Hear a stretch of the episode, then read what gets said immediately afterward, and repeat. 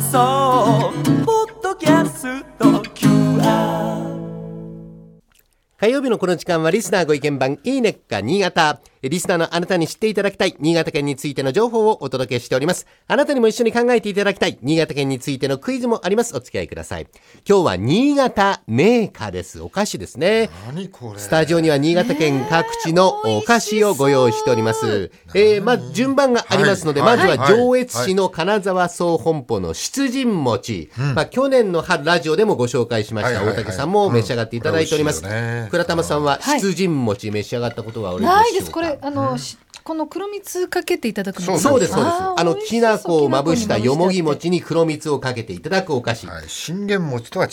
え、あの、ライバルですね。ライバルですねあ上名前言っちゃいけなかったいやいや、大丈夫ですよ。上杉謙信公が決戦の前に、兵に餅を与えて力づけ、大いに奮い立たせたという故事にちなんで名付けられました。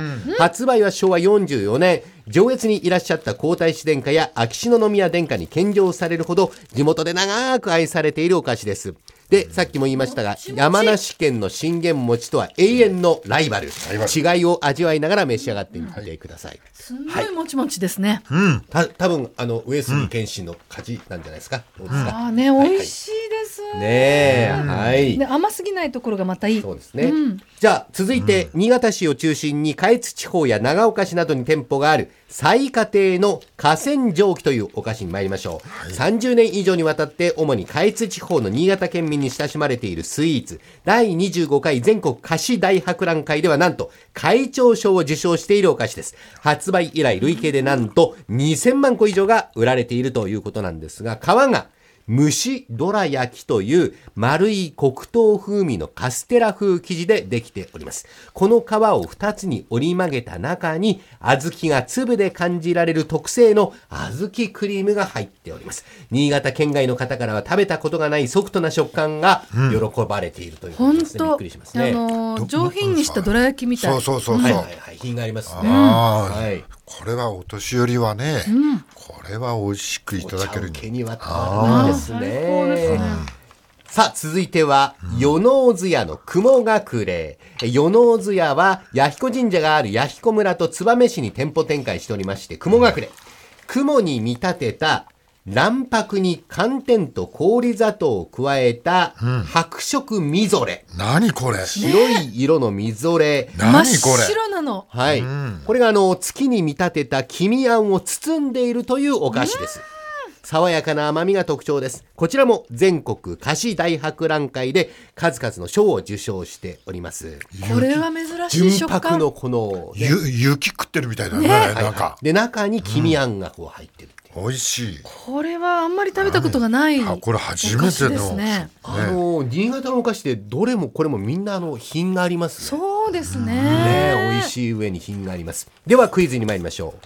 ゆかりと呼ばれる新潟でしか作られていない伝統的なお菓子があります。同じ名前の名古屋のお菓子とは、まあ似ても似つかぬ、まあ、可愛らしい金平糖のような形をしているお菓子なんですね。で、そのまま食べる以外に、ある方法で食べます。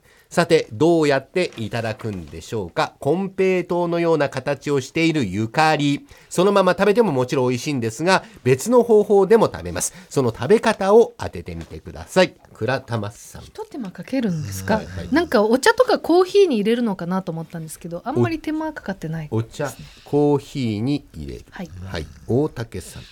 俺もね、これはあれだよね。